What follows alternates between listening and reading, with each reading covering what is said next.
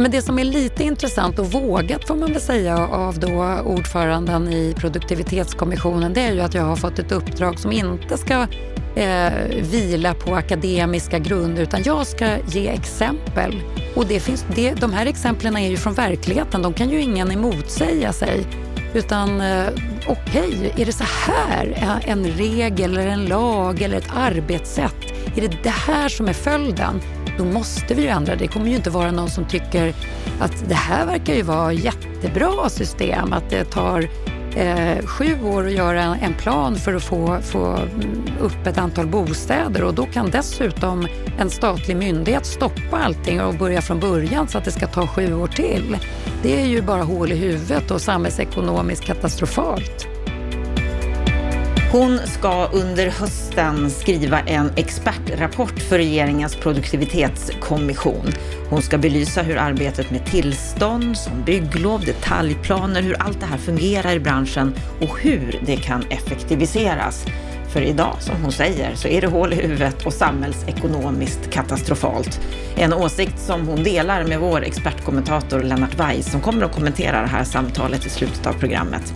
Möt Kristina Alvendal, en mångsysslare som från olika perspektiv har bidragit till utvecklingen av Stockholm de senaste 32 åren.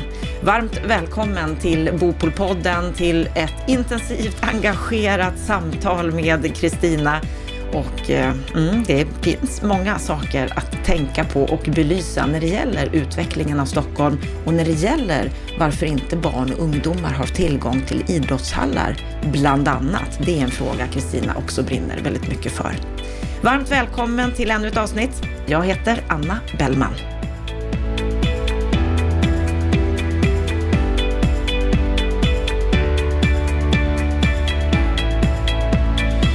Hon har varit delaktig i att utveckla Stockholm på olika sätt från olika positioner de senaste tre decennierna. Sammanlagt så har hon arbetat med samhällsbyggnadsfrågor i 32 år. VD, politiker, styrelseledamot, rådgivare för en rad olika bygg och fastighetsbolag. Hur ser hon på utvecklingen av Stockholm just nu? Det är på tiden att vi tar reda på det. Så varmt välkommen till Bopolpodden, Kristina Alvendal. Tack så jättemycket. Vad är din sinnesstämning idag? Nej, men jag är ganska upprymd. Eh, jag brukar ju försöka vara det. men jag, jag har haft en bra dag hittills. Ja, du har mycket energi va? Ja, men jag tror det. Det är ett eh, sätt att ta sig an livet tror jag. Lyckas du? Ja, eh, ofta så lyckas jag. Jag är ganska envis, så att, eh, det tror jag nog att jag gör oftast. Du har ett otroligt imponerande CV tycker jag. Bakgrund som etableringschef på Lidl, bostad, stadsbyggnads fastighetsborgarråd i Stockholms stad, VD på Airport City Stockholm, samordnare för stadsutvecklarna i Värtahamnen, en rad stadsbyggnadsprojekt tillsammans med ICA Fastigheter, Nordkia, Bonnierfastigheter, Eilon Group och flera du har lett hundratals samtal som moderator och det är mycket du har på din ja. lyra. Jo, nej, men det är klart när man sammanställer det så där så ser man ju, eh, ja då är det ju väldigt mycket och det är en väldigt tydlig röd tråd i de flesta av de där uppdragen och det handlar ju verkligen om ett samhällsengagemang och viljan att göra saker bättre. Och varför har du fastnat för det? Jag tror att det bara finns ett eh, otroligt intresse av att få till förändringar när jag ser att det kan bli eh, någonting annat eller någonting bättre. Det är ju allt ifrån när jag jobbade på Lidl och såg att de höga matpriserna påverkade oss svenskar till att få vara med och utveckla den första flygplatsstaden till att planera Stockholm för framtiden och skapa en översiktsplan som vi döpte till promenadstad. Jag tror att det bara liksom handlar om ett driv att förändra. Lyckas du med förändring? Ja, kanske inte alltid, men jag tänker tillbaka så är det, jag är ganska stolt över det track record som jag ändå känner själv att jag har lyckats åstadkomma i de olika rollerna. Sen, har ju, sen är det alltid så att jag tycker att det går lite långsamt och jag är ju en ganska otålig person så att det är väl kanske av den anledningen lite märkligt att jag har valt två olika branscher, både då politik och fastighets och stadsutveckling som är ganska sega processer egentligen. Men om du tittar tillbaka då, finns det någon röd tråd i vad det är som har gjort att förändringar har lyckats?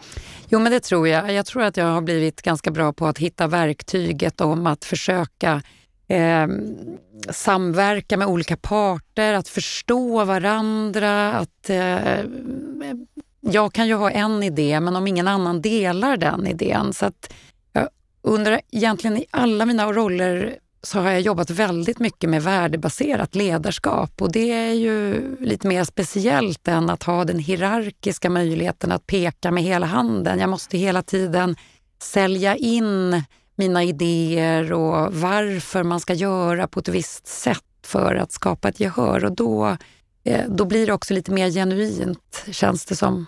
Och just nu så befinner vi oss ju på marknaden i ett speciellt läge. Hur, hur ser du på marknadsläget just nu? Ja, men det är klart att allting har blivit väldigt mycket tråkigare. Det finns många orosmoln. Eh, samtidigt så är det ju så, och du inledde ju med att jag har varit med ett tag och det har varit eh, upp och nedgångar. Och vet man det så är det ju också rätt tydligt att det kommer att vända och det kommer att finnas möjligheter att göra bra saker även i nedgång. Men eh, det är klart att ja, det är lite beklämmande i vissa diskussioner. Det är klart att det blir en otrolig utmaning för bostadsmarknaden framöver när ingenting i princip byggs nu oavsett om det är hyresrätter eller bostadsrätter. Så det som redan var en knepig situation för dagens ungdomar kommer ju bli ännu större utmaningar framöver och det kan ju vara ganska beklämmande när man jobbar med samhällsförändring och vill vara med och, och, jobba som samhällsbyggare. Vissa menar att den här situationen är nyttig för branschen, att man kommer att lära sig saker, bli mer effektiv och så vidare. Är det någonting som du kan hålla med om? Ja, men det tror jag absolut. Eh, vi lär oss ju ständigt. Eh, vi människor, oavsett vad man jobbar med, om det är fastigheter eller någonting helt annat, så är vi ju ett lärande släkte och man får dra slutsatser av det som man har varit med om. Så det tror jag absolut. Vad tror du vi kommer att lära oss då av det här?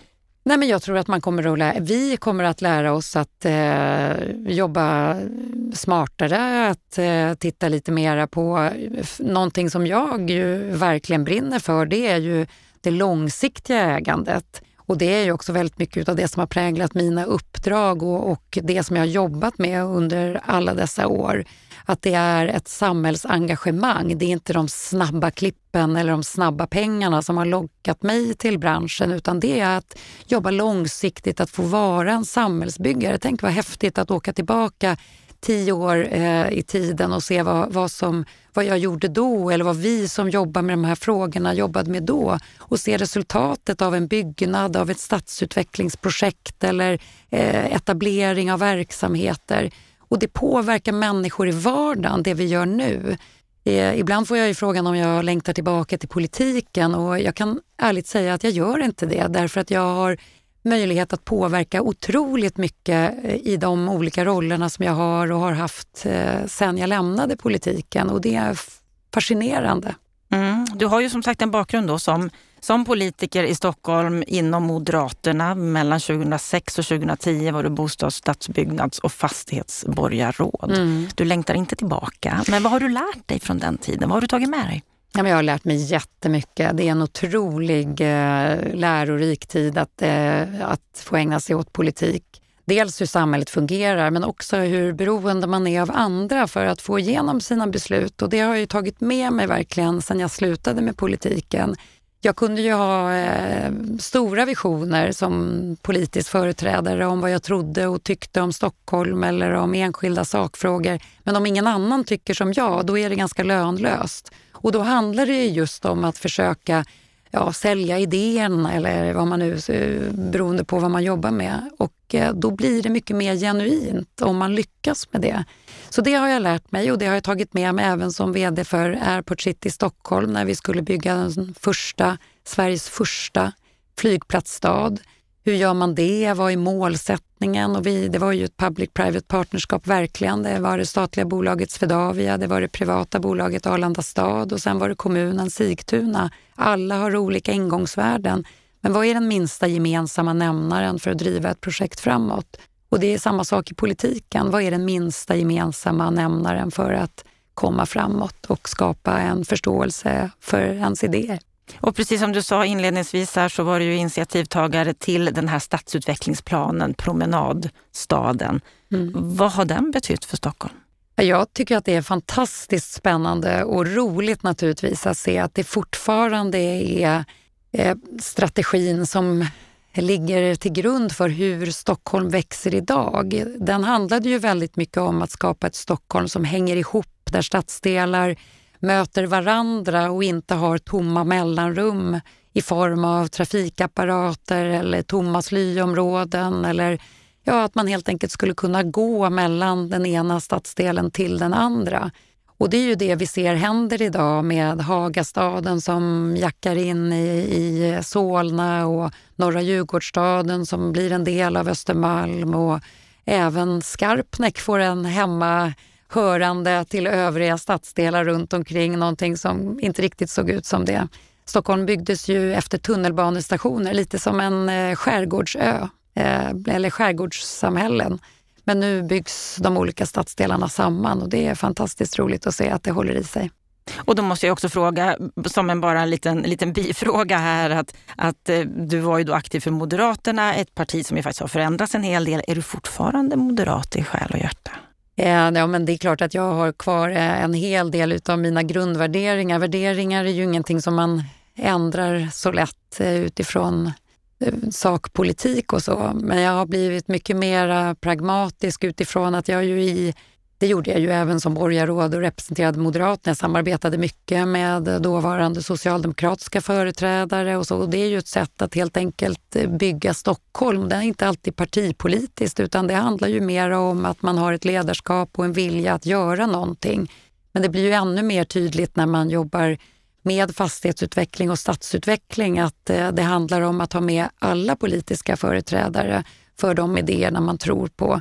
Så att, eh, jag har ju väldigt mycket samarbeten med alla partipolitiska företrädare och jag har respekt för, för många som fortsätter att lägga väldigt mycket av sin tid till att ta politiska uppdrag. Mm, jag förstår ett eh, politikersvar kan man alltså, säga. Tyckte du det? Ja.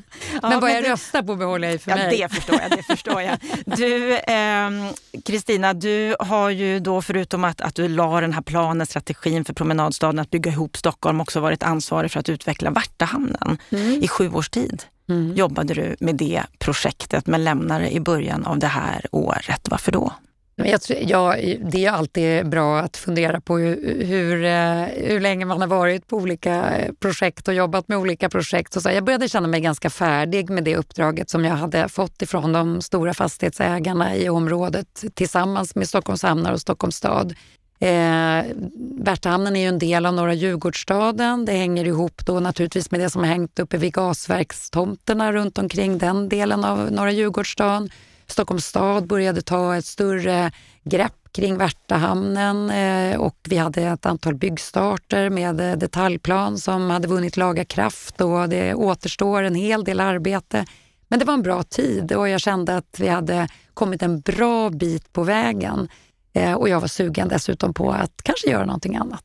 Jag får lite känslan av att du är en sån person som är bra på att dra igång, driva, få liksom ett projekt att flyga, men att du kanske inte vill jobba med förvaltning, stämmer det? Nej, jag är ingen förvaltare, men det är också så att jag ser, och det är mer att man tittar tillbaka eh, i, i backspegeln och ser vilka projekt som jag har börjat med och på vilket sätt de skapas. Och då är det oftast efterfrågan på att någon ska hålla ihop en helhet, att lägga en grund, att sätta upp ramverket, dra fram strategin. Och när allt det här är gjort och man har planterat någon typ av arbetssätt, då ligger oftast implementeringen, kanske i det här fallet då på de respektive fastighetsbolagen eller på Stockholms stad eller som ute vid Arlanda på, på Swedavia och Arlanda stad och så. Och då är det ett annat, eh, en annan fas i projekten och då är det ganska lämpligt att lämna över. Och just nu så har du ett nytt projekt. I höst så ska du skriva en expertrapport för regeringens produktivitetskommission. Vad jag förstår så ska den här kommissionen kartlägga hinder och möjligheter för att stärka produktiviteten i ekonomin. Mm. Det behövs. Ja, det behövs. Eh, Sverige har ju halkat efter och jag tror att vi är många, inte bara inom fastighetsbranschen, som då och då känner att det har blivit en överbyråkratisering, saker och ting tar lång tid Och Sverige är ju kända för att det är ordning och reda och det är väl jättebra. Men vi är ju numera också väldigt kända för att det tar väldigt lång tid att förverkliga till exempel ett byggprojekt eller en etablering av en verksamhet. Och i värsta fall så händer eh, de typerna av investeringar någon annanstans, att eh, företag ger upp Sverige och går någon annanstans. Och jag ska ju titta specifikt på då hur fastighetsbranschen uppfattar en del lagar och regler och vilka konsekvenserna blir vid tillämpning. Så att eh, det blir en ögonblicksbild som jag ska försöka bidra med i en kanske annars oftast eh, liksom akademisk eh, präglad utredningsinstitution i statens tjänst. Så att jag hoppas att jag också ska komma med ganska uppenbara förslag på förändringar. Det kan vara regel och lagändringar, men det kan också vara en del förändringar som handlar om helt andra saker. Det handlar om management, kultur, det handlar om hur man leder verksamheter och på det sättet skapa, eller kapar man ledtider helt enkelt. Är det ett ganska stort projekt, låter det som när du beskriver ja, det? Är, problemet är väl lite grann, eller utmaningen för mig är ju att jag har fram till nyår på mig så att jag håller ju på att ramar in det här ganska liksom, omfattande uppdraget till att också då bli lite mer konkret och, och eh, handfast. Men det är klart att jag nu får då 30 års frustration, en kanal för 30 års frustration. Så att jag du kommer ta möjligheten, låter ja, det som. Absolut. Att verkligen komma med konkret ja. För du ska titta nu på bygglov som du sa, detaljplaner, ledtider låter ju lite som Bygg i tids rapport mm. som Nancy Mattsson mm. jobbade med. Hur mm. ser du på den? Nej, men, och det är ju, eh, I alla sådana här uppdrag så handlar det ju om också lite mm, tjatmetoden. Eh, att flera har möjligheter att påpeka det. Jättemycket utredningar som har gjorts på det här området. Det har ju tillsatts tidigare också utredningar om PBL, om överklagansprocesser och allt sånt. Så att de sakerna kommer jag ju naturligtvis att titta på och se.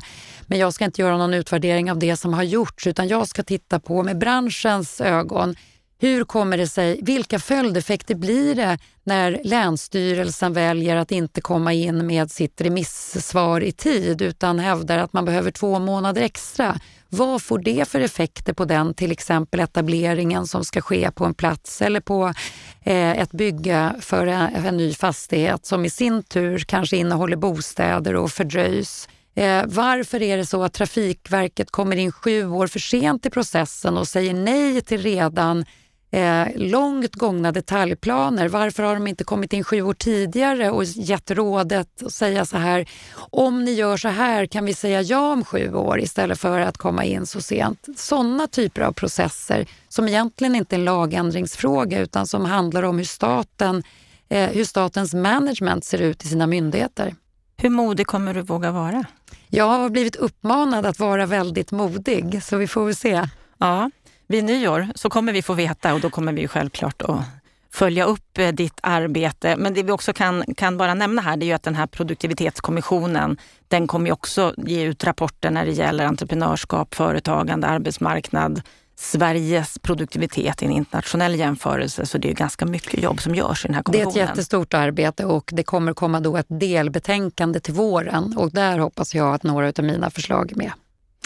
Om du nu, eh, utifrån det här dagsläget eh, med den här marknadssituationen som vi har, hur ser du idag på Stockholm som stad? Men Stockholm är en helt fantastisk stad, men det kan också kännas som att vi har, vi har tagit det för givet ganska, under ganska lång tid också. Och jag tror att, eh, eller jag vet att Stockholm behöver anstränga sig lite mera. Inte bara att vi Eh, har konkurrenter i andra delar i Sverige utan i en värld som är allt mer internationaliserad så blir det ju också så att vi, vi tävlar med andra storstadsområden om inte bara de stora företagsetableringarna utan de stora evenemangen. Eh, tittar man på Stockholm när man väljer en weekendresa eller gör man det inte? Alltså vi, det är inte ett jobb som är eh, någonting som man har gjort för 20 år sedan och sen kan man luta sig tillbaka utan det är en ständigt pågående process. Och eh, frågeställningarna till exempel kring hur bostadsmarknaden fungerar, den påverkar skulle jag säga allting idag. Rekrytering av talanger, möjligheten att få hit eh, evenemang, alltså allting. Och då kan man nog inte bara luta sig tillbaka och säga att nej men, vi, vi tror att eh, det ordnar sig eller vi var jättebra för 15 år sedan. Utan, upplever du att det finns den synen idag? Att man lite lutar sig tillbaka? Och... Ja, jag upplever att det lite är så. Det beror ju naturligtvis också på att man inte riktigt är på tårna för att eh, kapa väntetider och ledtider för detaljplaner och bygglov. Men det kan också handla om att eh, Väldigt många huvudkontor väljer ju av olika skäl att välja Stockholms stad till förmån för Solna och Sundbyberg och andra delar runt omkring. Hur kommer det sig? Eh, har man gjort några förfrågningar ifrån eh, den politiska ledningen om varför man lämnar Stockholm? Vad kan vi göra för er för att ni ska stanna kvar med stora delar av eh, arbetstillfällen? Eh, ja, den, det jobbet skulle behöva göras mera tror jag. Är du orolig för framtiden för Stockholm? Nej, men det kan jag inte säga att jag är. Det är en helt fantastisk stad, tillväxt, många som eh, naturligtvis fortsatt dras till Stockholm. Det är eh, en stad som har otroligt mycket, mycket företag och så. Men vi har ju också sett att eh, den inflyttningen som förut var naturlig till Stockholm, den har avtagit lite och det är klart att det beror på bostadssituationen, det beror på att saker tar lång tid eh, och då måste man hela tiden vara på tårna för att lösa de utmaningarna. En sak som jag vet att du engagerar dig otroligt mycket i, det är bristen på idrottshallar och tider för ungdomsidrotten. Mm. Och eh, för bara ett par månader sedan så skrev du en krönika på bostadspolitik.se med rubriken Dags att stoppa bostadsbyggandet. Mm. Vilket är en liten provokativ rubrik mm. med tanke på det du just nu har sagt Precis. om att det, ja. det sker lite för lite bostadsbyggande. Mm. Men du skrev också så här att ju fler bostäder som byggs, desto färre möjligheter ges till barn och ungdomar att idrotta. Så du menar att det är det ensidiga fokuset på bostäder som leder till att idrottsanläggningar prioriteras ner? Mm. Absolut. Berätta. Ja, men det är uppenbart. Det är bara att se hur det ser ut. Och alla vi som är engagerade eh, i olika barn och ungdomsidrotter, vi märker att det blir färre och färre tider att utöva idrott på för barn och unga. Samtidigt som vi vet att folkhälsan är otroligt viktig. Barn behöver röra på sig. Och vi vet också att det finns eh, en hel del idrottshallar i form av skolor som står tomma. Och det är klart att det är väldigt provocerande att veta att det finns eh, en, en otrolig förväntan också nu i dessa oroliga tider eh, på idrotten att eh, jobba förebyggande för att eh, barn och ungdomar ska ha en meningsfull fritid och kanske välja idrotten framför annat tokeri. Men om vi inte har någonstans att vara så kan man inte utöva en idrott. Det går inte att spela eh, bordtennis eh, i eh, utomhus på Sergels torg eller vad det nu kan tänkas vara. Och då måste den här frågan prioriteras. Och det är klart att i många fall så har det varit så att eh, en del idrottsanläggningar har försvunnit till eh, förmån då för bostäder. Men man har inte ersatt de lägena och vi har flera sådana projekt på gång i Stockholm där många hallar planeras bort eh, och eh, där det är uppenbart att inte planeras för ersättningslägen i samma takt. Och det är inte så att det bara ska ersättas, utan bara i hela Stockholm så ligger vi ju 27 stora anläggningar minus redan idag. Eh, Stockholms barn och ungdomar har sämst förutsättningar i landet att utöva eh, idrott på och det är ju skrutt. Läget är allvarligt menar du? Ja, det är det. Det är faktiskt väldigt allvarligt och det är så att man inte har ifrån olika håll haft, eh, det har inte varit top of mind helt enkelt utan det handlar ju ofta om att få ihop en exploateringskalkyl. Det här är ett arbete som har pågått under en lång tid så att det här är inte någonting, eh, i min uppfattning, något partipolitiskt utan det här är någonting som har blivit följden av eh, att staden växer och att det helt enkelt inte har varit en medvetandehet om det. Vi har parkeringsnormer, vi har cykelnormer, men det finns inte någon norm för hur mycket idrottsyta det ska finnas per invånare till exempel. Och då är det klart att det som man inte har som målsättning eller som man känner till när man bygger en stad, det blir heller inte prioriterat. Och när man från politiskt håll prioriterar till exempel antalet bostäder, då blir det det som mäts. Då blir det inte annat som mäts. Det var ju till exempel en av anledningarna till att vi också före corona hade en stor brist på kontor i Stockholm. Det var därför som många företag etablerade sig i Köpenhamn och Frankfurt, därför att det fanns inte tillräckligt med moderna kontor. Och det är klart att det är samma sak med idrotten. Om det inte prioriteras, då finns det inte. Men går det att kombinera fokuset på bostäder, som ju behövs, med att prioritera också idrottsanläggningar för ungdomar? Ja men absolut, och det är ju det som är hela stadsplanerandet. Vi kan inte bygga en stad som består av bara bostäder utan i en stad så finns det väldigt mycket andra funktioner. Och vi vet ju idag att det dessutom är viktigt att röra på sig och i en mer och mer stillasittande värld där vi rör på oss mindre, då måste man också se till att den organiserade idrotten får sina ytor. Och det är en jättestor fråga inom barn och ungdomsidrotten idag. Eh, alla klubbar som driver ungdoms och eh, barnverksamheter eh, jobbar ju ständigt med att hitta platsen för att göra det här. Det är en jättestor brist. Du skriver i den här krönikan om att det kanske är dags att diskutera införandet av byggstopp av bostäder till dess att det finns mm. en plan för idrottsanläggningar. Och du skriver ju det här samtidigt som det är tvärstopp mm. i bostadsbyggandet. Exakt, så det är väl en bra tid nu att ta fram en riktigt bra strategi och en plan för hur olika typer av idrottsfunktioner ska in i vår växande stad.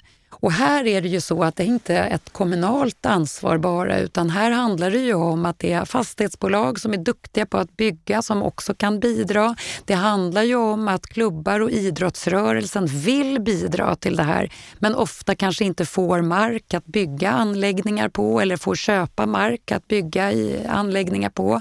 Men så är det ju, det är hela tiden en prioritering.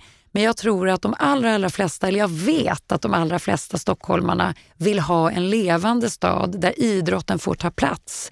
Och alla vi som har barn och ungdomar, vi vet att det är en stor del av deras liv. Och har man ingen möjlighet att utöva sin idrott, då blir det också en väldigt kall och tråkig stad. Och då kanske man också tar sitt pick och pack och flyttar från den här stan där man, till en plats där man kan utöva sin idrott. Hur ser du på, på politiken som leder Stockholms stad idag? Vi har ju Klara Lindblom från Vänstern och Jan Valeskog från Socialdemokraterna som bostads och fastighetsborgarråd.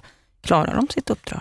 Jag tror att i en eh, väldigt eh, intensiv dialog mellan idrottsverksamheter och politiken så blir det också mer och mer förståelse nu har det ju till exempel blivit uppenbart eh, när man får fakta på bordet att det finns 35 kommunala grundskolor med en idrottshall som är stängda för barn och ungdomsverksamheter. De är inte bokningsbara. De står tomma på kvällar och helger. Och jag är helt övertygad om, jag vet att politiken tycker också att det här är, är slöseri med resurser. Det är ju dessutom en hållbarhetsfråga, att vi måste använda det som redan är byggt. Så det är inte bara det att vi ska bygga nytt utan vi ska också använda det som finns? Absolut. Och där finns och stor potential? Man, ja, och där kommer man ju en ganska bra bit på vägen och idrottsrörelsen står redo att redan efter jul och nyår lägga in timmar i de bokningsbara eh, systemen om bara de tomma skolorna kan ingå. Det skulle innebära 45 000 flera timmar per år som barn och ungdomar i Stockholm kan få idrotta om skolorna öppnar upp. Mm, det här är ett viktigt politikområde som ju du då brinner otroligt mycket för och jobbar mycket för. Mm. Om vi ska titta på, på totalen, utvecklingen stadsbyggnadsmässigt för Stockholms stad, hur, hur tycker du att politiken fungerar då?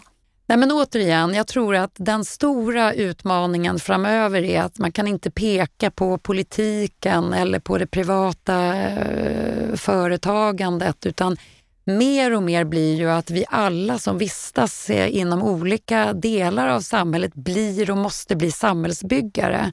Eh, politiken ska leverera det de är bra på men eh, fastighetsbolagen ska leverera det som de är bra på och idrottsrörelsen ska bidra med det som de är bra på. Och så länge eller om det är så att man hela tiden pekar på någon annan som ska göra jobbet, ja då blir inte jobbet gjort. Och det är väl någonstans där som jag tycker att det är spännande och utmanande att jobba. Därför att har man varit i politiken och dessutom nu även i, i en rad år i fastighetsbranschen så ser man ju potentialen när de här två världarna kan mötas och ha förståelse för varandra. Det är först då vi kan verkligen skapa bra stadsdelar, eh, förutsättningar för verksamheter att växa. Men eh, så länge man pekar på någon annan då är det helt omöjligt. Och bara man skapar den där förståelsen, då går det fram. Men vi har pratat om samverkan mellan de här olika branscherna i massor av år och det är svårt att få till. Och vad är det som krävs för att det ska komma Jag tror till? att det är väldigt tydligt att det krävs ett eh, enormt eh, rakt och tydligt ledarskap. Det måste finnas någon som kör i framsätet för att det här ska funka.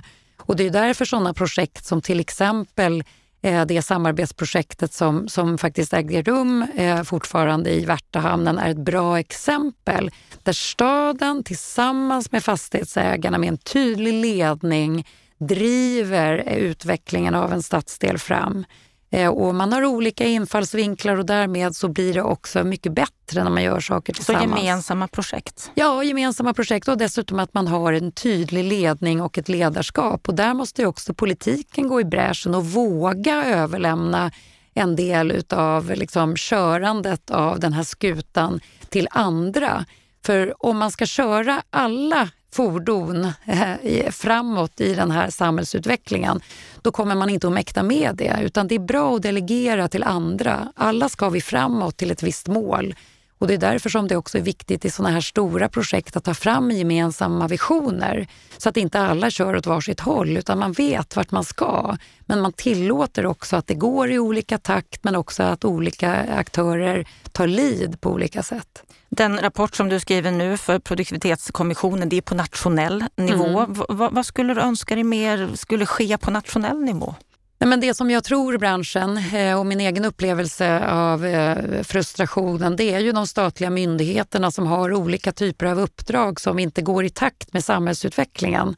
Eh, vi har olika typer av riksintressen som ska bevaras och det må så vara men man kan inte vara en företrädare från Trafikverket och bara ha uppdraget att bevara det som är eller slå vakt om det som är utan jag upplever att samhällsbyggandet inte riktigt är... Eh, det finns inte som, en, som ett uppdrag till många statliga myndigheter utan många statliga myndigheter har blivit särintressen.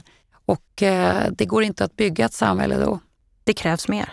Ja, det krävs mera, eh, även där då, samverkan. Men även den samverkan eller uppdraget om att komma in tidigare i planprocesser, att bidra, det måste komma ifrån politiskt håll. Och i det här fallet så är det ju från departementet och kanske regleringsbreven ifrån ministern. Men det är ju samma sak där. Det man inte vet, det vet man ju heller inte om att man ska påverka eller förändra. Så att information och kunskap är ju A och O i detta och då måste man lyssna på varandra och det är väl lite det jag hoppas att min rapport då ska kunna visa, det vill säga avarterna av dagens system. Vad får det för följdeffekter på etablering, på byggprojekt, på fördyringar för samhället? Många rapporter de hamnar ju i skrivbordslådan. Det händer ingenting. Tror du att din kommer att göra skillnad? Nej, men det som är lite intressant och vågat får man väl säga av då ordföranden i produktivitetskommissionen det är ju att jag har fått ett uppdrag som inte ska eh, vila på akademiska grunder utan jag ska ge exempel. Och det finns, det, de här exemplen är ju från verkligheten, de kan ju ingen emotsäga sig. Utan eh, okej, okay, är det så här eh, en regel eller en lag eller ett arbetssätt? Är det det här som är följden? Då måste vi ju ändra. Det kommer ju inte vara någon som tycker att det här verkar ju vara jättebra system, att det tar eh, sju år att göra en plan för att få, få mm, upp ett antal bostäder och då kan dessutom en statlig myndighet stoppa allting och börja från början så att det ska ta sju år till det är ju bara hål i huvudet och samhällsekonomiskt katastrofalt. Mm, det finns stora förhoppningar.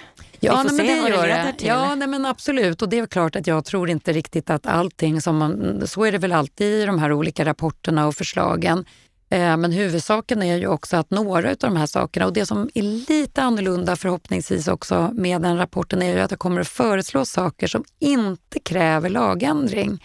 Och det, för jag har ju märkt att väldigt många av de utredningarna som görs, då kommer man alltid fram till att man ska göra en ny lag. Man och då blir det svårt ja, igenom. Man föreslår ju nästan aldrig att man ska ta bort lagar mm. eller ta bort riksintressen. Svaret på hur vi ska jobba med riksintressen är ju alltid att det ska bli fler riksintressen. Vi pratar ju bland annat om det om att nej men nu måste ju bostäder bli riksintresse också, annars blir det inte av att vi bygger bostäder. Nej, men det kanske är färre riksintressen som behövs för att bostäderna ska komma till. Då önskar jag dig lycka till att få fram de här konkreta, modiga förslagen som tack. faktiskt leder till förändring. Tack så mycket. Stort tack för att du kom till Bopolpodden, Kristina Alvendal. Tack snälla.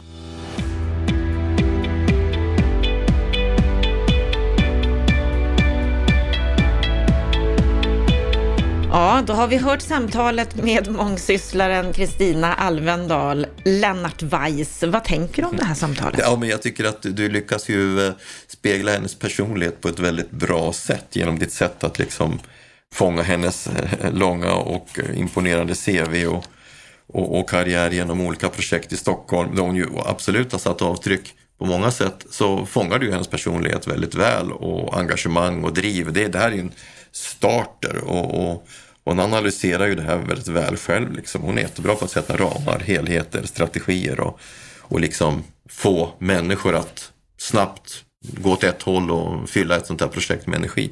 Det är en väldigt stark egenskap.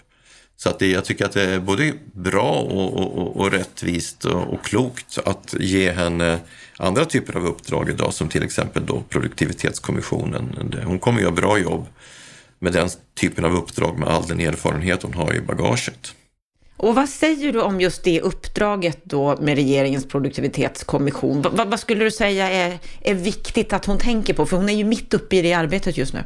Jag har inte läst direktiven så att, eh, jag vet inte riktigt. Men det finns ju olika ben i det här. Ett utav dem diskuterade ni och det är ju de, de eh, långa handläggningstiderna. Alltså det är ju ett problem som vi har snuddat vid här några gånger. Jag, jag, jag har själv satt etiketten, eller beskrivningen, att Sverige håller på att bli ett administrativt kösamhälle. Och jag har försökt hämta statistik om det här, men det är extremt svårt att fånga det. Men jag, lite anekdotiskt, så jag menar, en fastighetsbildning på Gotland tar 22-23 månader. Det är ju helt sjukt. Va? Och, och detaljplaner vet vi kan ta eh, fyra till åtta år i det här landet och så vidare. Det där är en sak att ta itu med därför att när saker och ting börjar ta väldigt lång tid, då uppstår ju en kultur. Ja, men det, det får lov att ta lång tid. Och om en handläggare går hem på mamma eller pappaledighet så inträffar det någonting som man då inte kunde förutse och så får man ta om det hela när det kommer en ny handläggare. Nej men sätt stopp för det där. Alltså bena upp det här stafettloppet med olika planprocesser och definiera maxtider. Det är liksom ett konkret råd och medskick jag har. Det, alltså en detaljplan ska inte få ta mer än en, en viss tid. En överklagandeprocess ska inte få ta mer tid. Här måste man sätta press på alla aktörer i den här långa kedjan och sätta maximitider. Och för att det ska få effekt så måste man också förena det med någon typ av eh, konsekvens. Om man inte klarar det här, ja men då får väl ärendet slinka vidare då. Alltså, det måste få en konsekvens för myndigheterna. Jag, jag förstår att det här kan möta invändningar ifrån rättssäkerhetssynpunkt och så. Men det är också ett rättssäkerhetsproblem när saker och ting tar väldigt lång tid. Det, det, det, det blir rättsosäkert för den som har ett ekonomiskt intresse eller annat intresse i det här och det kostar väldigt stora pengar.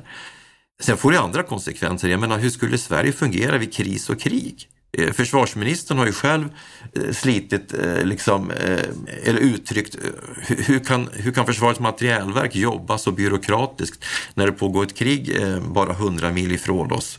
De får inte fram ärenden och så vidare. Det, det här har verkligen blivit en kultur som gör att Sverige är inte redo för särskilda händelser.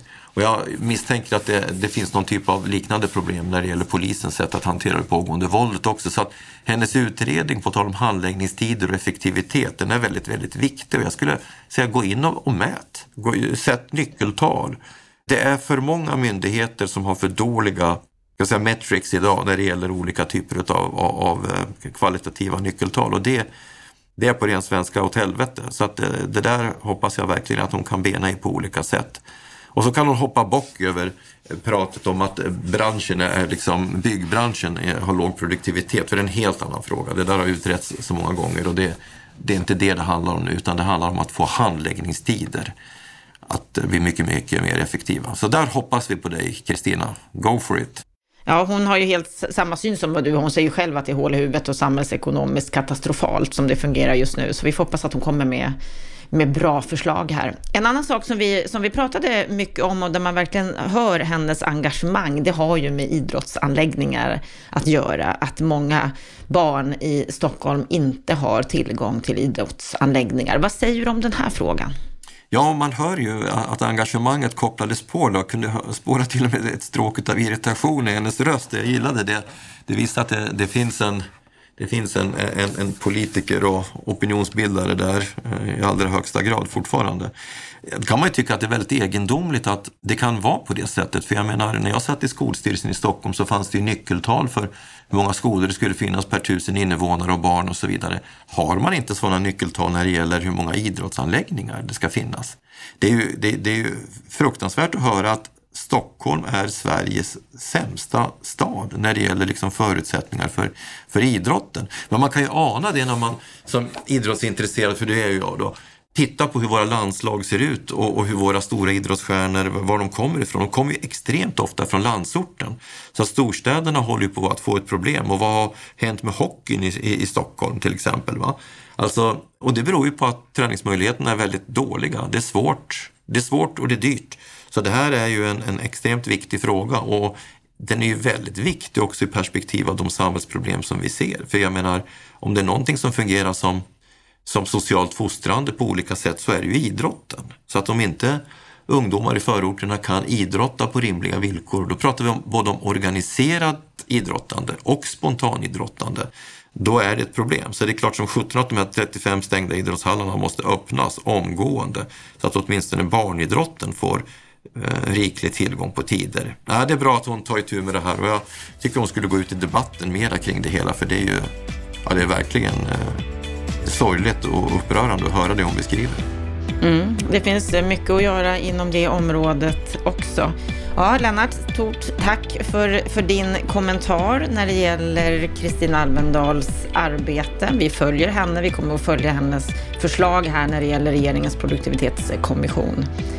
Vi tackar för att du lyssnar på Bopolpodden. På fredag då är vi tillbaka igen med det senaste som har hänt och skrivits och sagts i media under veckan. Då ses vi i veckans Aktuellt. Fram till dess så önskar vi dig en riktigt trevlig vecka.